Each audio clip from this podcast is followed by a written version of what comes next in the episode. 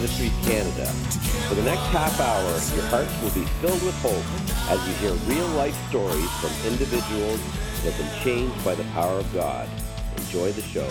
Welcome to Refuge Freedom Stories. I'm your host, Johnny T. And today my guest is Paul Zolman. He's an international best-selling author who experienced a life-changing transformation from anger to profoundly demonstrating the principles of true godly love. Paul, welcome to the show. Thank you, Johnny. What a pleasure to be with you today. I'm looking forward to this. So, just in your brief intro there, we talk about a life changing transformation from anger to expression of God's love. So maybe you can start by telling us how that came to be and about your journey of faith and what prompted that revelation of God's love in your life. Great question, Johnny, and thank you very much for that. I would say that there have been several changes along the way where God will move you and turn you a little bit, say, get back on the path a little bit, just like a shepherd would lead the sheep. He's leading us along the way about 15 years ago i was dating i was single what had happened is that there was several complications with the marriage. One complication was my own fault in that i was being annoyed at what other people did other people, meaning my wife or my children within the family. And I'd be annoyed, annoyed, annoyed, annoyed, stacking these annoyances until I had a flash of anger. Many times that flash, you couldn't see it coming. I couldn't see it coming. It might have been just a little simple straw that broke that camel's back, but I had these flashes of anger. And it was really pronounced after I got divorced and was dating again and became serious with another person. I'm number 10 of 11. And mm. in that position in the family, you always have to have big brother or big sister approval. I have an older sister and a younger sister. All the rest are boys. So I always went to my big brother for big brother approval. So I take this woman to his house, lives 300 miles away from me. First thing that happened when we went in there, my sister in law pulls her aside and said, The only emotion that the Zolman family learned growing up was anger. At first, I denied. I said, Uh uh, it made me mad.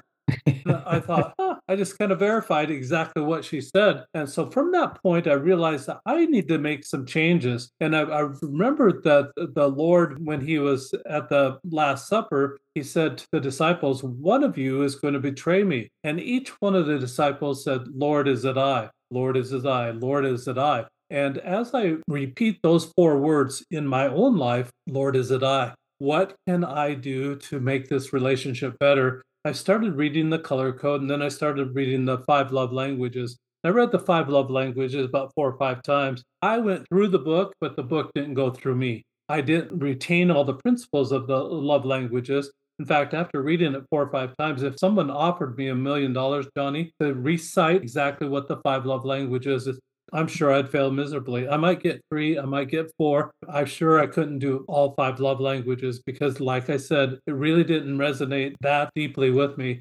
I like the principles because Dr. Chapman is a reverend, and he also said that these principles reconcile you to the life of Jesus Christ. Jesus Christ practiced these principles in his life. So I thought that's really a great direction to go because I wanted to be more like our Savior Jesus Christ as well coming from a, a, background that I came from, an angry background, that abusiveness, there's all sorts of abuse. There was physical abuse, verbal abuse, there was just sexual abuse, all kinds of abuse within the home. I felt like I was trained in all that, and that's what I was supposed to go out in the world to do. Well, we get our training from our parents. Maybe that's what they knew, that's what they were trained to do as well. And I thought, this is a perfect time to break that cycle the time that my sister in law said that was a perfect time for me to change that perception of the Zolman family. So, by reading these books and trying to get out of that angry culture over to the other side to where people would think of me as a loving person, I had a long way to go. You know, I just didn't know what to do. But I thought that maybe I could make this a game as dysfunctional as our family was, Johnny, growing up, games brought us together. And those mm. games bringing us together were more fun times that the family had there were still the put downs, there was still the aggressive competition, all those things that you expect in that angry culture, but it really brought our family together. So I contacted Dr. Chapman and asked him, Are you licensing those little pictures, the little icons for each one of the love languages? And after a couple weeks, his attorney wrote back said, "No, we're not doing that at this time." So I had a copyright intellectual property attorney in my neighborhood that was a friend, and I told him the idea. He said this: said theory, like the love language theory, is not copyrightable. Application is. So they weren't doing it as a game. They weren't going to let me use their icons. From that advice of the attorney, I was able to create my own icons and make it into a game. And I made it into a cube. So here's the cube. Uh, and for your listeners that are listening on, I've got a cube here that's about one inch by one inch. And on that cube, I've got pictures of the love languages. The one I'm holding up right now is like, you know, two people holding hands. That would represent the love language of touch. The next one is two hands put together form a heart. Very common these days that people, when they want to send a quiet mm-hmm. heart or a little love symbol to someone, they'll put the hands together and make heart. This heart is just a little bit different. It has a conversation fly So those would be the words from the heart, symbolizing the love language of words, sending notes or words. The next one is a hand holding an hourglass. You'll notice that each one of these icons has a hand. It's as if it's giving it away. That's on purpose because that's really what we have control over giving love away. We really can't bid love to come our way. We can't tell people to love us, but we can give it away and we can respond when it comes our way. The hourglass represents time, just spending that time with that significant other or anybody. The next one is a server, looks like holding a platter. That would represent service. And then the last one would be the hand holding the gift. Five love languages, six sides on the cube. The last side I created has a hand holding a question mark. That re- represents surprise me. So just two instructions, Johnny. You roll the cube every day, whatever it lands on. That's the love language you practice giving away all day that day. So I'm single when I'm creating this, Johnny, saying, Dr. Chapman, who in the heck am I supposed to love? His whole book is about romantic love, and I don't have a significant other. Well, I guess I'll just have to love everybody. It was absolutely perfect for me. I needed that consistency in my life to love everyone, just like Jesus loved everyone, and find the good in people what I found myself doing previously, Johnny, was looking at the negative parts of people, looking at their faults, looking at their weaknesses, just like the media trains us to do, like my parents trained me to do, be critical of other people. Look over the fence and say, what are they doing? Why are they doing it that way? Why can't they do it right? And making that judgment call. What a relief it was when I realized I don't have to judge that person. Jesus is their judge. They can make their own choices. I realized that part of that angry culture is there are no boundaries. I put up those boundaries and say, that's really not my business. I got to stay in my lane. What can I do? What do I have control over? And I came all back again. Send out love. I have control over that and respond when it comes my way. It makes me think of the scripture, given it shall be given unto you. And that applies to a world of different things within our faith and the way we should live our life. And even your image that you have there of the hand holding the egg timer. I, have said it before in the past. How do you spell love? T I M E. Oh, good. And there's a lot of truth in that, you know, and whether it's with family or people that you care about or even people you meet on the street, you're right. Love is the basis for all of that. Absolutely. What I realized, Johnny, after that stacking motion that I had to get to that burst of anger, stacking those annoyances, I realized that practicing these love languages is also a stacking effect, but you're stacking kindness on top of kindness, on top mm. of kindness, on top of kindness. What it does for you is help you get stair step to the higher laws of love that Jesus practiced as well the laws of charity, the laws of compassion, law of forgiveness or mercy or empathy or sympathy. And for actually a couple situation, actually would get you to the laws of intimacy, these are all higher laws of love. You can imagine someone saying insult after insult after insult after insult, then asking for forgiveness. And then you expect that forgiveness. It really doesn't work that way. You can ask for the forgiveness, but back it up with kindness upon kindness upon kindness upon kindness. Instead of keep doing the thing that you were doing before that got you to the point that you had to ask for forgiveness in that way we all sin. We all sin every single day. But let's just make it kindness that we're giving out every single day to everybody. So we're we're talking about love and we're talking about the love of Jesus. Tell me how at the point in your life where you realized that you needed Jesus as your savior and how he revealed his love to you in that moment just to confirm that that was the right path that you were heading down. Like how did he make that real to you Was it a scripture that you read that became like an eye-opening word to you, or was it something that you heard, or how how did Jesus relate his love to you at the very first point where you turned your life to him? It's really a great question, Johnny, and no one's really ever asked that question. So I appreciate these kind of questions that really kind of put a different mix on things.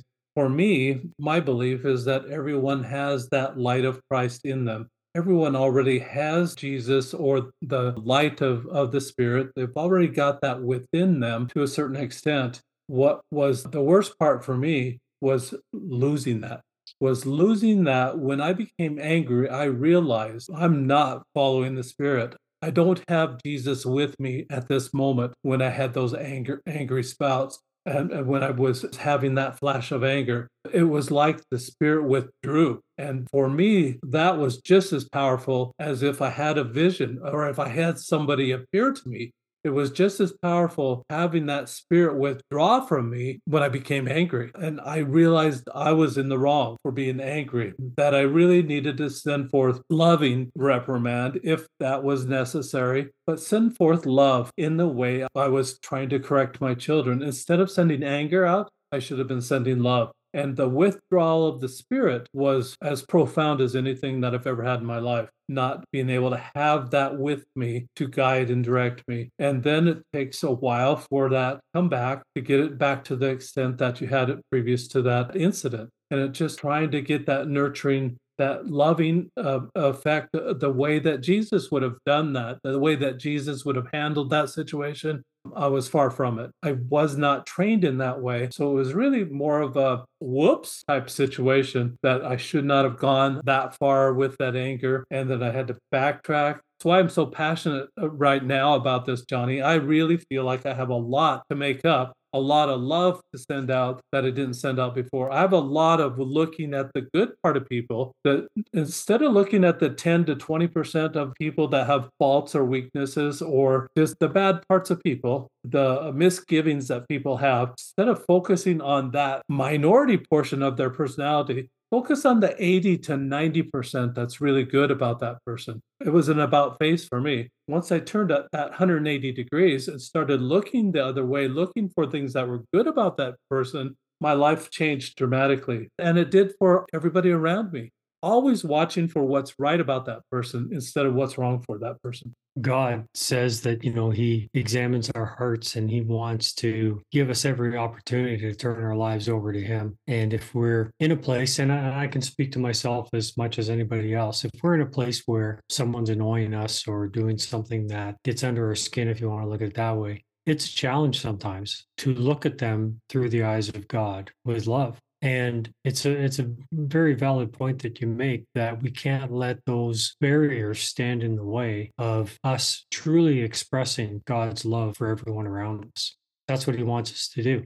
He wants us to live out our lives in a way that the love of God shines through us like light in the darkness, and people are drawn to that. You know, years ago, a preacher said, you know, preach the gospel, and when all else fails, use words. Absolutely. I love that. I love that quote. Thank you for bringing that up. Uh, Sir Francis of Assisi. Yeah. That, that, that said that. Yeah. Absolutely love that quote. And, you know, our actions really, really mean a lot. And I think that that's something that we really need to do. We've got to change that. We absolutely have to change how we look at other people. Watch for the good in other people. It's going to be peace to them. It's going to be peace to yourself and focus on refining what's bad in, in ourselves. Well, the media is all about self servicing. We know that, and about lifting up one person above another, and, and so on and so on. It's very anti Christian in a lot of ways. Jesus says that we should humble ourselves. Mm-hmm. You know, we shouldn't rush up to the front and look at me and let me do this. And says you're better to take a seat at the back and get called up and to go up to the front and get sent back down, right? Like our life with Christ isn't one of self promotion, it's actually one of death.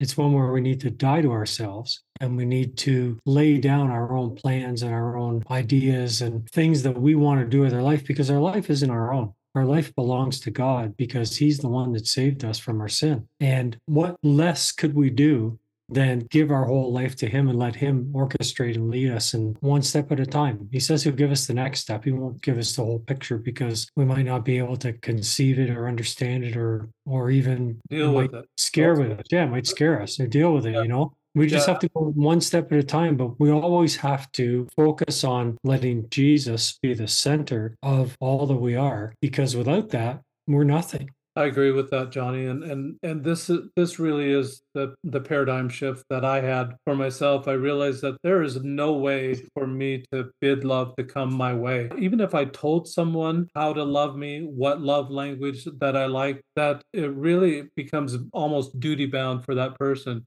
You don't want to get into that pity party that gives you that whiny voice that says, "Well, I told you how to love me. How come you're not doing it?" You don't want to ever get to that point in your life because what what this is all about as you're rolling the, the cube for me this was the behavior this was the substitute behavior that i needed to get me away from anger. Once i started focusing on what's right about people i had zero time to be annoyed. I had zero time to be judging another person and zero time to look at their faults and thank goodness because as i'm looking at other people's faults guess what? That's a boomerang coming right back at me. They're looking at my faults now who wants that? Who would choose that? The second thing about it was that no longer is it about me and and having that little whiny pity party, wondering why I'm not feeling loved. It's all about them. And it's about making their day a better day. So as I roll the cube, I'm watching for opportunities that day to give love in that particular genre, that way of love, that type of love. And as I'm doing that, there'll be certain people that will light up for that love style they'll want that type of love. You just make a mental note for that person. That's what they like. When you light somebody up and make their day, Johnny, what that does for you is actually gives you great satisfaction that you made their day. You get paid right away for that with that satisfaction.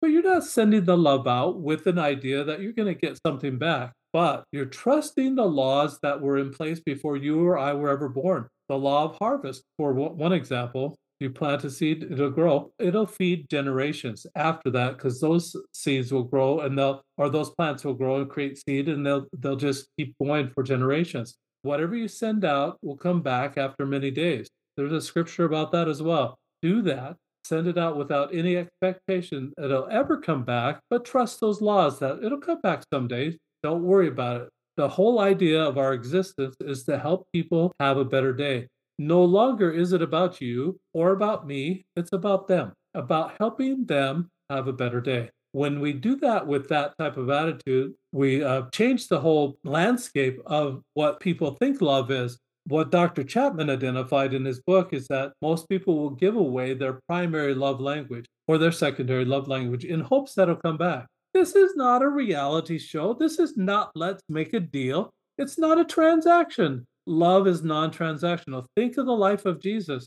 Did he give love away hoping that he'd get it back? Never, ever, never did. And so that's the attitude, that's the style we need to do it.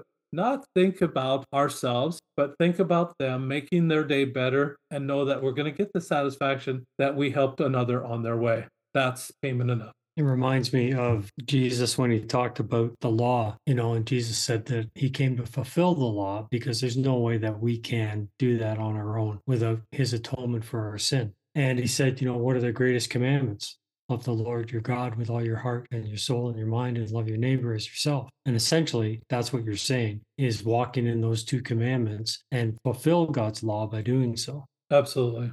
So, if people want to find out more about these love languages and this uh, this game that you have, where would they go? Great question, Johnny. They, they can go to my website. It's called roleoflove.com, R O L E of love.com. I did a play on words. You R O L L, the cube or the dice mm-hmm. outside of you. R O L E is what changes you within. By sending love out, it actually changes you within. R-O-L-E of love.com is where you can find I've got the dice, I've got a book, also got a journal for people that want to keep track of what opportunities they saw to love in that way becomes a love journal. I would have loved to have a love journal from my mother or my grandmother, my grandfather, Johnny. Instead, I got a journal about the weather. The weather 60 hmm. years ago. Who cares what the weather was like 60 years ago? I would have loved to have what did they love? What was there to love in their day? And how did they express that? Okay. So let me ask you one final question.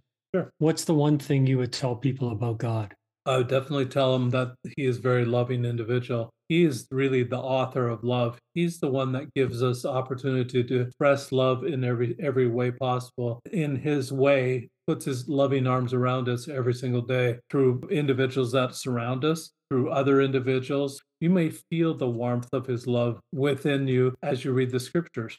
You might feel it as you say a prayer. You might feel it when you do those good things, but whatever you do, find a way to feel God's love. You'll know you're on the right track. You'll know you're doing the right thing at the right time in the right place. Amen to that.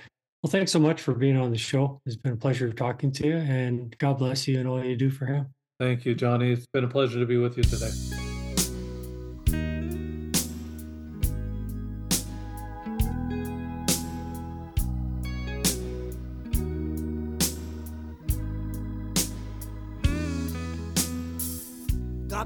feeling inside me. It gets stronger every day. Don't have to push it, no, no. Seem to find its own way. Just like a child whose dreams have come alive. I get excited cause I found out where love resides.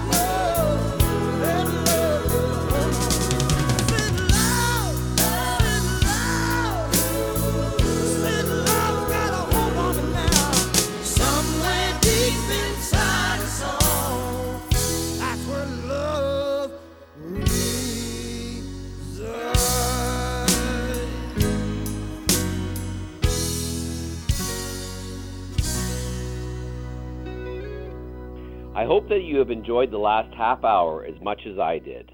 Thank you again to Refuge Ministries Canada for hosting the show. So until next Friday, may God richly bless you with peace, love, and happiness. We at Refuge Ministries are so blessed by the success of Refuge Freedom Stories and podcasts. In addition, we focus on youth prison ministry, release kits, and many other diverse outreaches to the needs of our community. As a nonprofit, there are many costs involved, however, and we are asking for your support. Financial gifts can be made via our website at www.refugeministriescanada.com or by calling 519 701 0108. Your giving makes this work possible, and we thank you in advance for your support. That's 519 701 0108. God bless you.